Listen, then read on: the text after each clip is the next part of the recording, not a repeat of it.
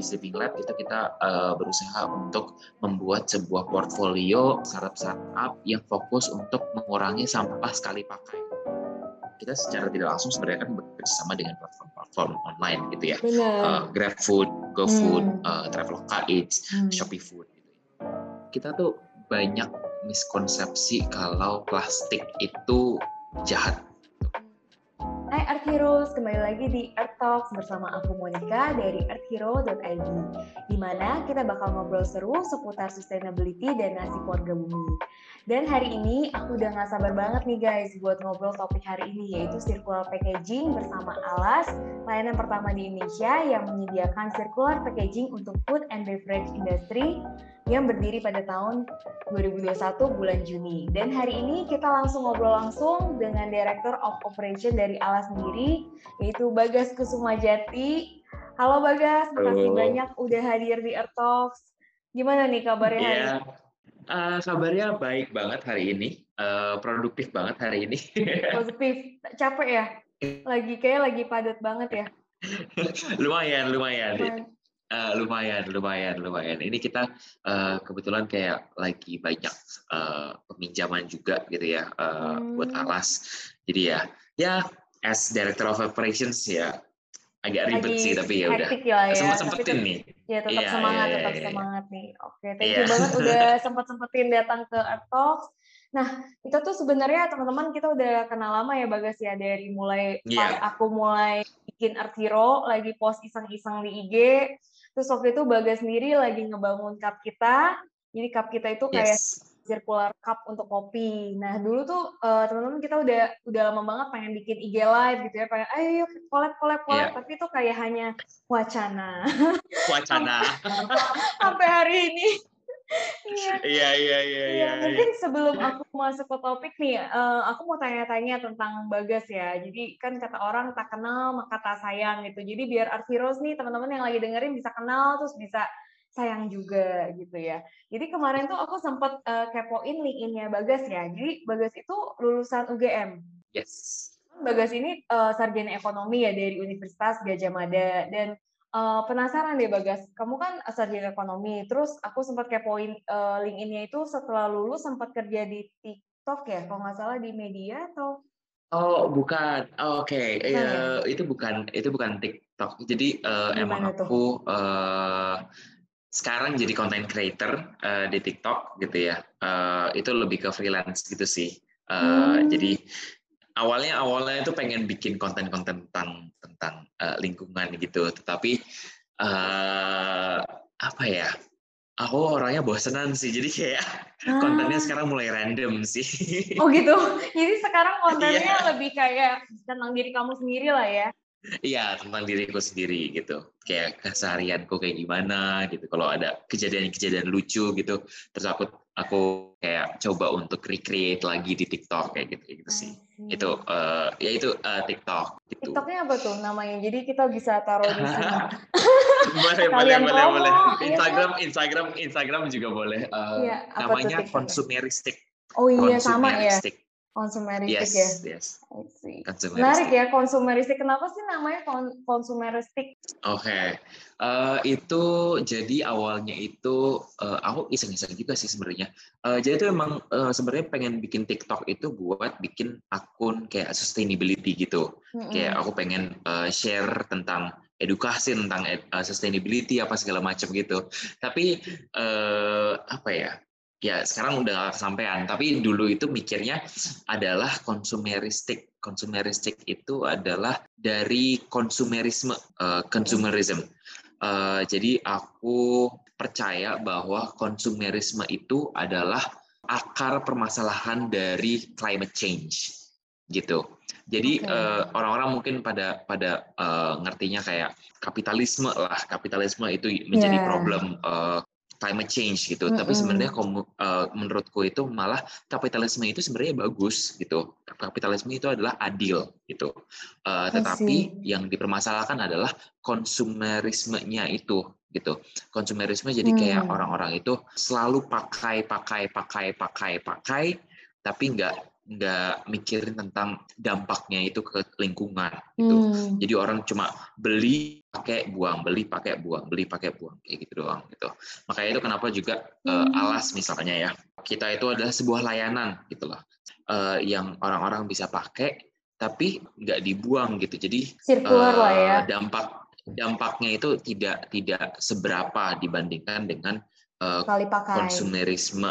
Ya, sekali pakai seperti itu sih. Ya gitu sih. Itulah itunya sejarahnya. Sejarah konsumeristik. Nah, TikToknya yes. Ya guys, jangan lupa dicek video. Nah, terus habis itu berarti habis lulus sempat kerja sebentar, habis itu kerja di NTU ya, di Zero Waste Living Lab. Yes. Aku sempat kerja di The Nature Conservancy. Habis itu kan ke NTU, habis itu ke Bikin Cup Kita gitu ya. Sebenarnya waktu Bikin Cup Kita itu ide awalnya apa sih, Bagas? Oke.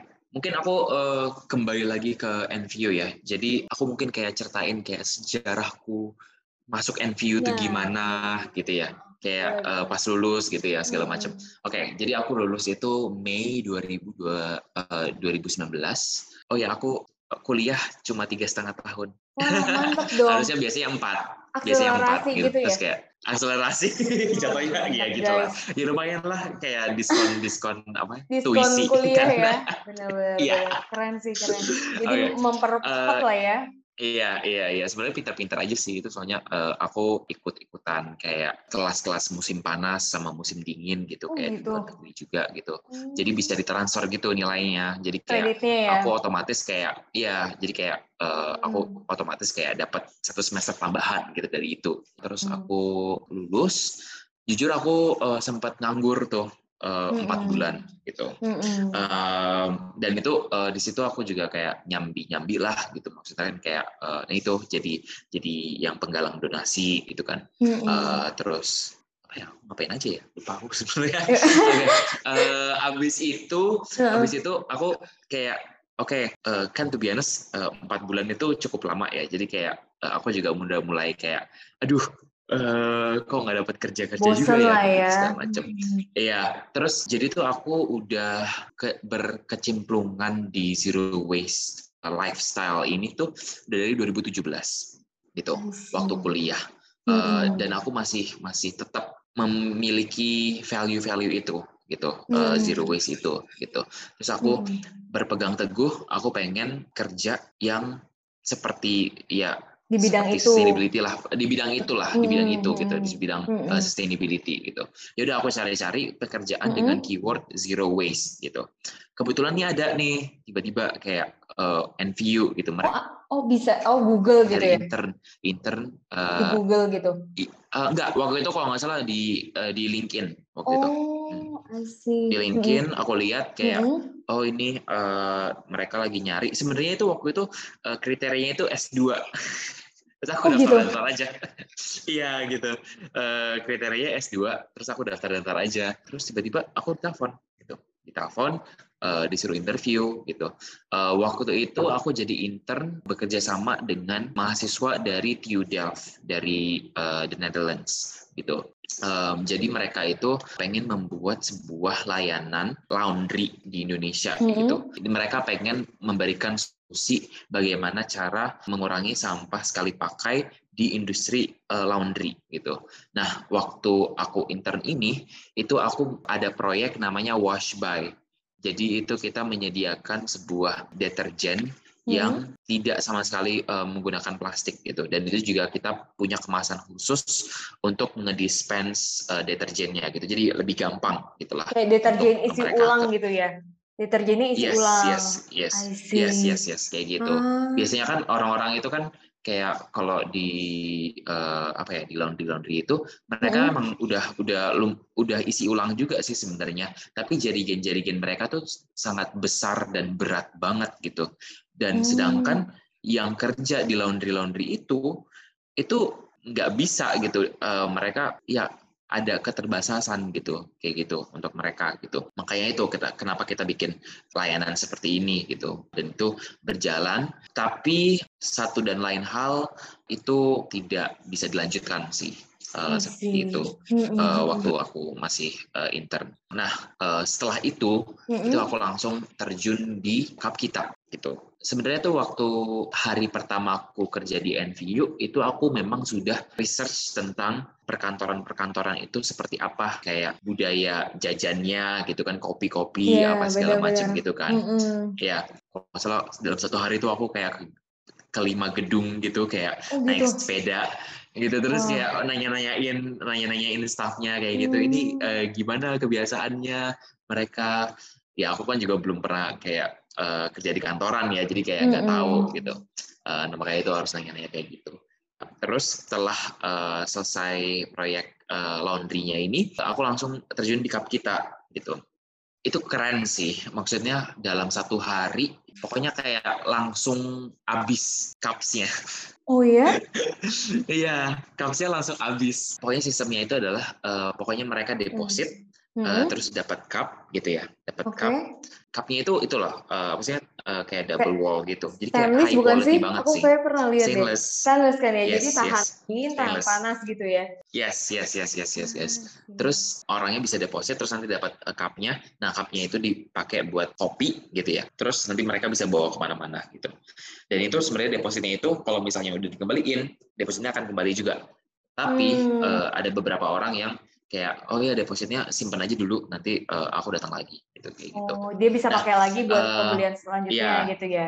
Yes, exactly. Tapi itu sangat apa ya?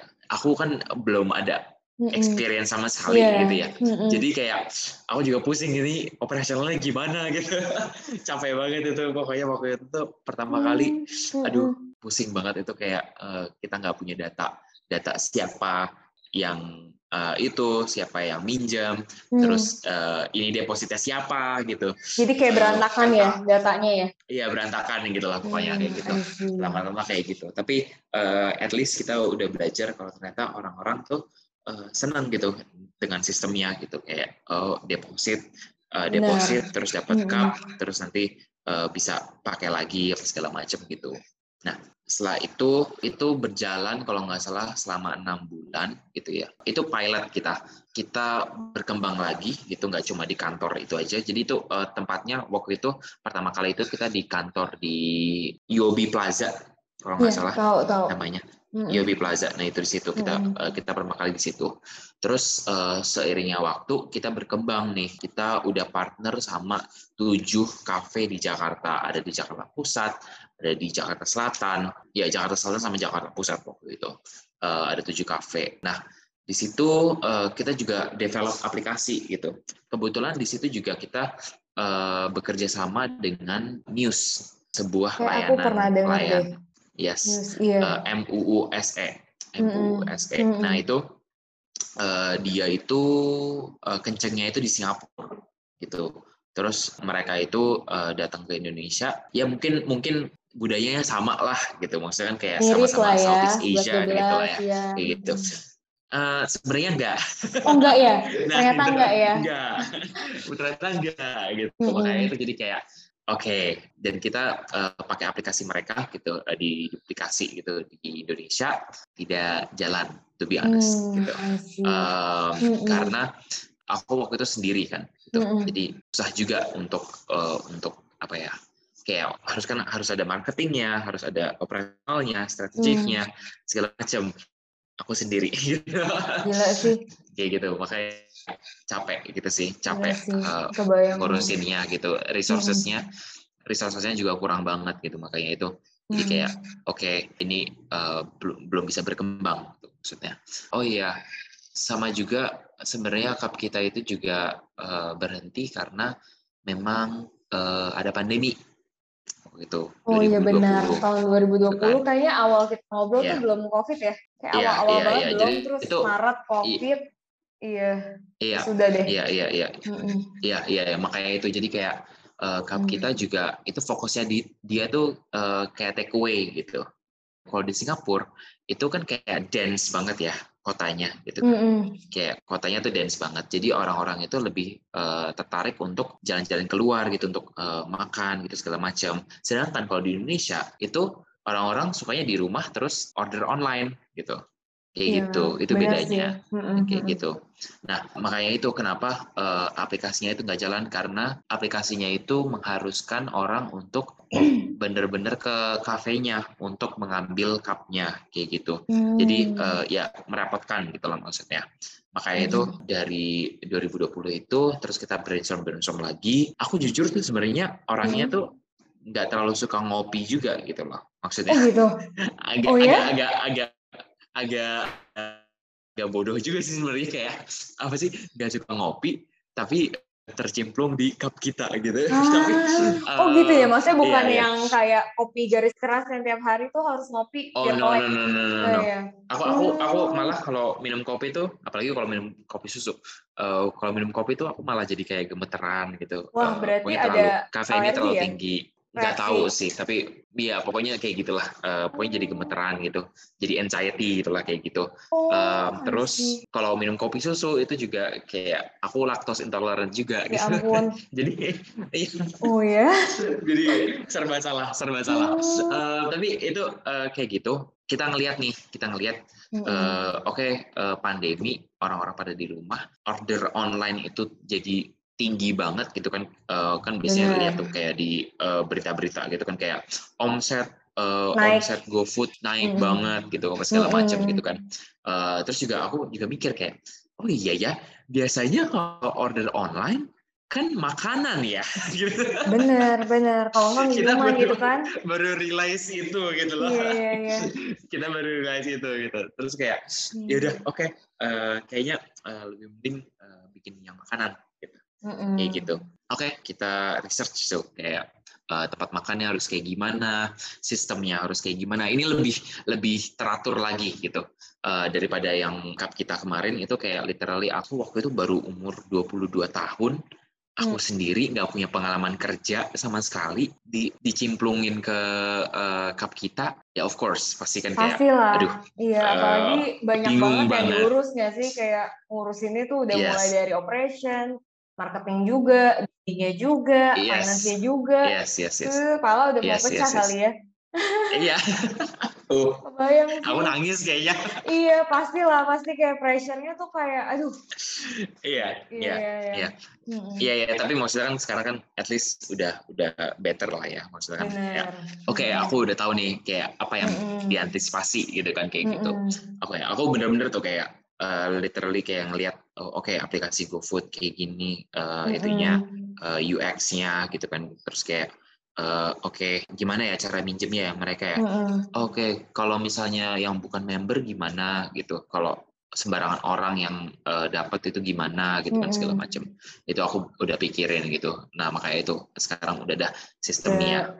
Upgrade lah ya dari cup kita gitu ya. Udah jauh lebih upgrade. Iya, exactly. Mantap. Iya, exactly. Kebetulan waktu cup kita itu, kita sudah di approach sama Honu Group gitu. Oh, Honu Group. Yes. Honu, ada The Roots, ada horror. Yes. Jadi waktu itu mereka kayak lagi explore gimana caranya bikin mereka lebih sustainable gitu. Tuh aku salut banget sih sama ownernya, Mas Kevin sama Bianca. Itu mereka kayak lagi nyari-nyari aja gitu, option-option gimana caranya untuk lebih sustainable gitu. Terus mereka lihat cup kita gitu, tapi mereka bilangnya kayak nanyanya, oh ini nggak ada tempat makan ya gitu, kayak gitu. Kita cuma ada produknya cup aja kan gitu. Makanya itu mereka kayak nanti kalau udah ada tempat makan bilang ya kayak gitu. Mereka kayak gitu. Terus makanya itu waktu kita pertama kali launching itu sama mereka gitu. Terus kita bikin kayak sangat manual banget sih, kayak pakai kertas lah, harus nyatet, merchant-merchantnya harus nyatet siapa aja yang minjem gitu segala macam. Itu pertama kali itu ALAS itu berdiri gitu. Jadi ternyata itu ALAS itu berdiri dari awalnya Honu approach gitu ya, approach cup kita, terus terpikir untuk kenapa sih nggak bikin alat makan juga gitu kan, karena banyak banget nih orang-orang lagi pandemi, terus di rumah, terus meningkat juga kebutuhan untuk delivery order ya. Oke, mantap. Terus pas kita launching ALAS gitu, itu ya kita langsung itu aja, langsung kabarin mereka, ini kita punya udah punya kotak makan nih, mau jadi partner pertama kita apa enggak, kayak gitu. Terus kayak mereka juga welcoming banget gitu ya. Terus kayak kita dikenalin sama semua ownernya Honu gitu. Oh my god, mereka baik banget sih gitu. Keren sih. Terus kayak itu makanya kita juga sebenarnya thankful juga sih, karena mereka juga salah satu merchant yang memang udah cukup terkenal juga ya di Jakarta gitu kan. Jadi kayak kita juga dapat marketing boost juga dari mereka. Benar. Nah, udah nih mulai deh berkembang nih kayak kita tuh waktu pertama kali launching kita ada 5 bukan sih? 200 registrasi. No. Oh, registrasinya maksudnya. Registrasinya. Jadi kayak literally orang-orang semuanya ngelihat itu gitu. Terus juga kita juga kebetulan kita itu juga sih akhirnya kita punya dana gitu, maksudnya punya dana buat iklan gitu kan, segala macam buat marketing, dan kita juga punya orang buat marketing juga gitu waktu itu. Cindy awalnya itu memang untuk marketing gitu kayak gitu, tapi sekarang dia udah jadi venture leadernya. Mantap. Keren banget itu. Ya, ada kayak gitu.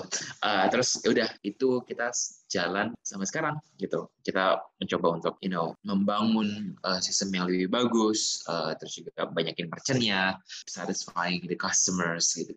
Benar.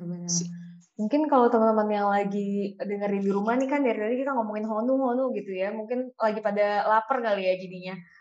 Kepikiran makanan. Nah, mungkin teman-teman pasti pengen tahu nih, Bagas, gimana sih cara pesennya gitu? Apakah ini masih web based kan ya sampai sekarang? Iya. Apakah ada rencana bakal ada app atau? Oke, itu akan dikabari ke depan ya. Aset ya. Jadi stay tune guys di IG-nya nih. Stay tune. Iya. Stay tune juga di Earth Hero. Iya. Kalian promo. Nah, berarti cara pesennya tuh gimana tuh? Cara pesennya? Oke, aku bisa jelasin. Jadi kalau mau jadi membernya ALAS, itu kalian bisa ke website kita alas.id, atau kalau mau langsung ke pendaftarannya itu alas.id/registration. Lalu isi formnya aja, terus sampai nanti kalau sudah klik OK, itu akan di redirect ke WhatsApp kita. Nah, di WhatsApp itu kita akan selalu berkomunikasi. Jadi kalau misalnya ada pengembalian, ada peminjaman, ada pokoknya inquiries tentang ALAS gitu, semuanya itu di WhatsApp gitu. Ya, untuk sekarang sih mungkin WhatsApp menjadi platform kita ya untuk berbisnis untuk gitu. CS sama customer lah ya. Yes, kayak gitu. Jadi semuanya itu done by WhatsApp gitu. Ya memang ini sangat-sangat stage di awal ini memang sangat-sangat manual sih. Gak apa-apa gitu sih, biarkan lean ya. Startupnya biar lean, lebih efektif juga costnya, sampai udah benar jalan baru deh kalau memang dibutuhkan bikin app, ya nggak sih? Jadi lebih hemat. Iya. Benar. Lebih hemat di cost. Berarti WhatsApp-nya sekarang udah ada CAC sendiri, Bagas, atau masih Bagas yang pegang ya? Jadi teman-teman lucu banget kejadiannya. Aku tuh pertama kali dengar ALAS tuh aku lagi scroll di IG gitu loh, video reels kalau nggak salah Lokapadang ya, jadi lagi bikin kalau nggak salah Lokapadang deh. Terus aku kayak kok udah ada yang beginian ya. Jadi tuh karena aku suka banget makan, aku udah lama banget nih mikir itu gimana ya biar packagingnya tuh bisa berkurang gitu. Terus kayaknya kalau mau semua merchant convert ke sustainable packaging juga agak susah, karena kan cost-nya memang lebih mahal.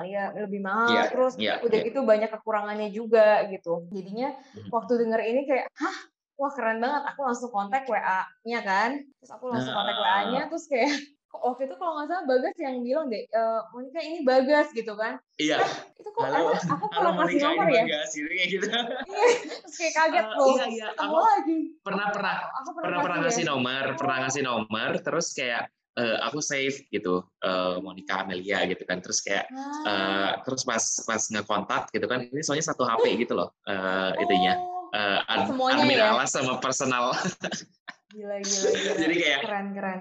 Okay, terus kayak halo Monica gitu. Iya, terus kayak kok ketemu lagi di sini. Sudah dari situ aku langsung kayak promoin ke teman-teman, tau nggak yang si ALAS itu gue kenal loh foundernya bla bla bla, kayak breaking katanya. Iya, aku kenal lama. Padahal gak pernah ketemu. Thank you. Iya, tapi ya, bilang aja kenal biar keren kan. Kita dulu kenal tuh saling curhat gak sih? Iya, waktu di Cup Kita ya. Banget ya. Kayak Cup Kita juga baru mulai 2019 ya atau 2020? 2019 kan? 2019. Iya, 2019 ya. Iya. November. Iya, terus kayak di DM gitu, terus kayak curcol.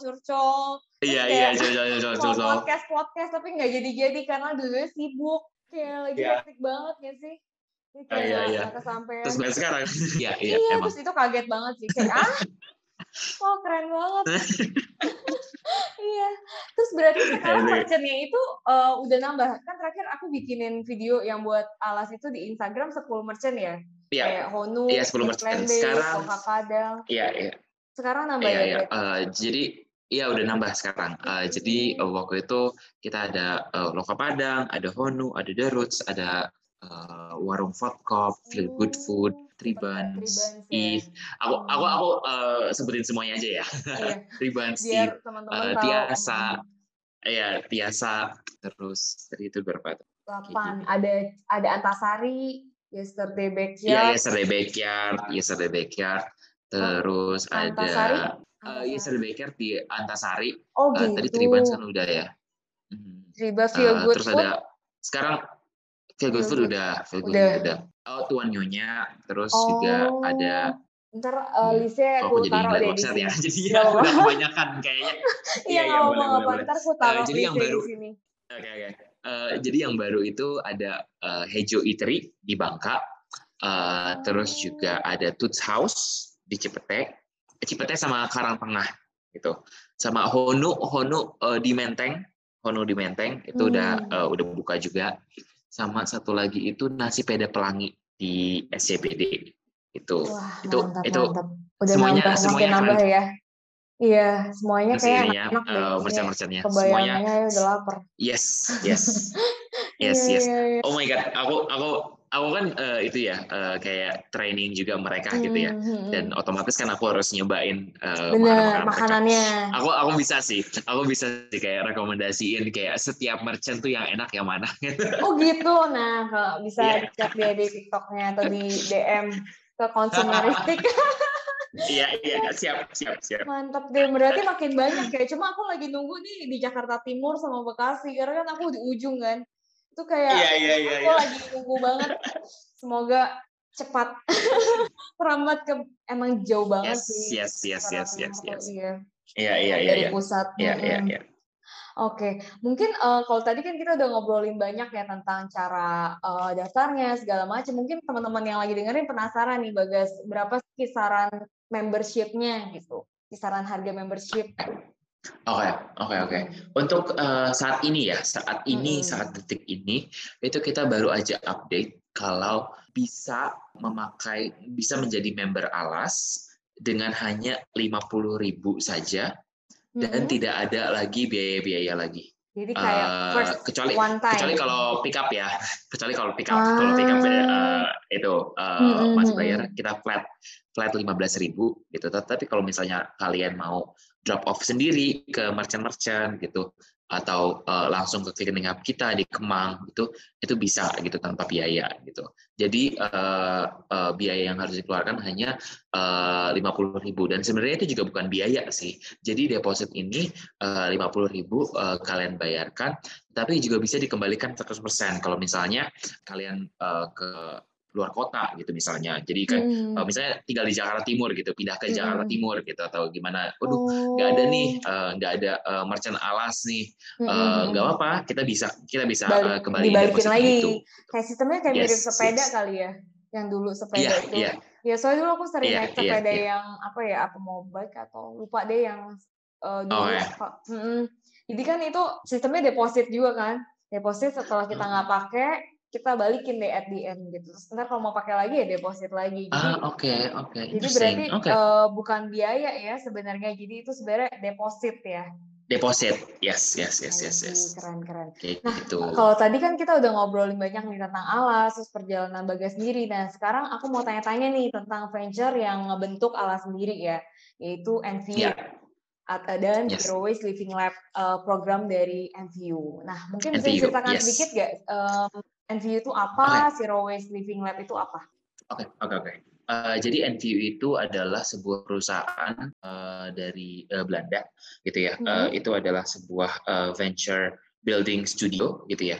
Jadi sebenarnya itu NVU itu punya banyak proyek, nggak cuma ada di Indonesia aja, tetapi ada di Afrika, di Chile, gitu. Pokoknya di India, gitu. Banyak banget sih.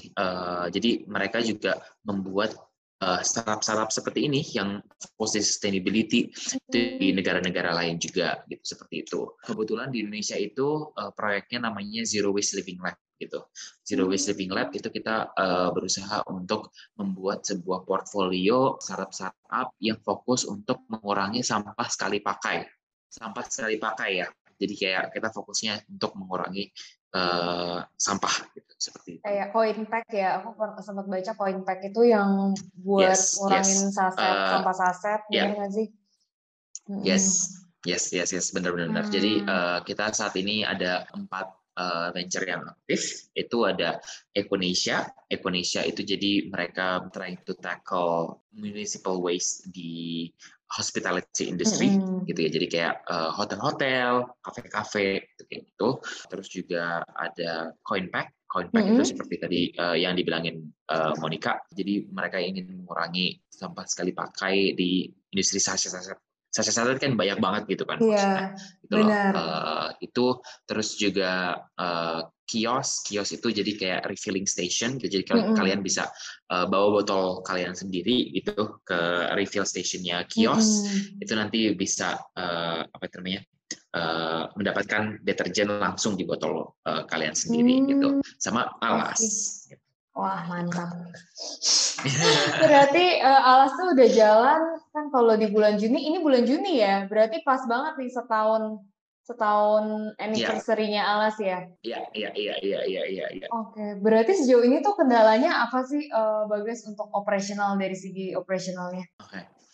Kalau operasional sih lebih ke ini sih, kita kan masih manual banget gitu ya, terpakai nggak automation sama sekali gitu ya. Otomatisasi ya.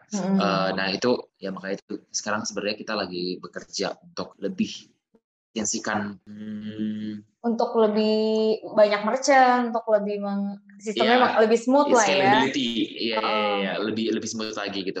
Maksudnya kan juga kita sekarang kan kita secara tidak langsung sebenarnya kan bekerja sama dengan platform-platform online gitu ya.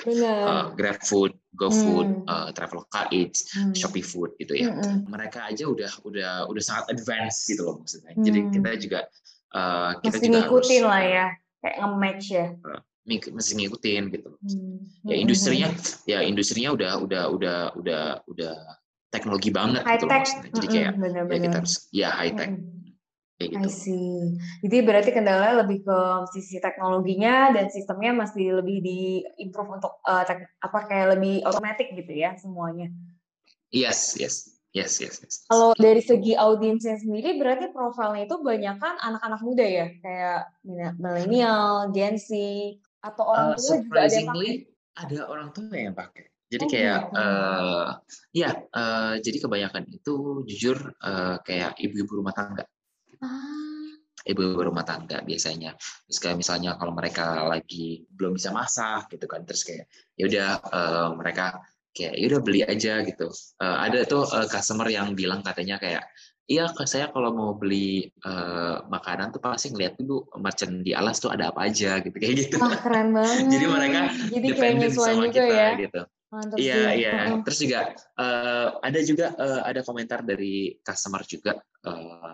Jadi tuh mereka itu karena mereka berusaha banget untuk mengurangi sampah gitu ya.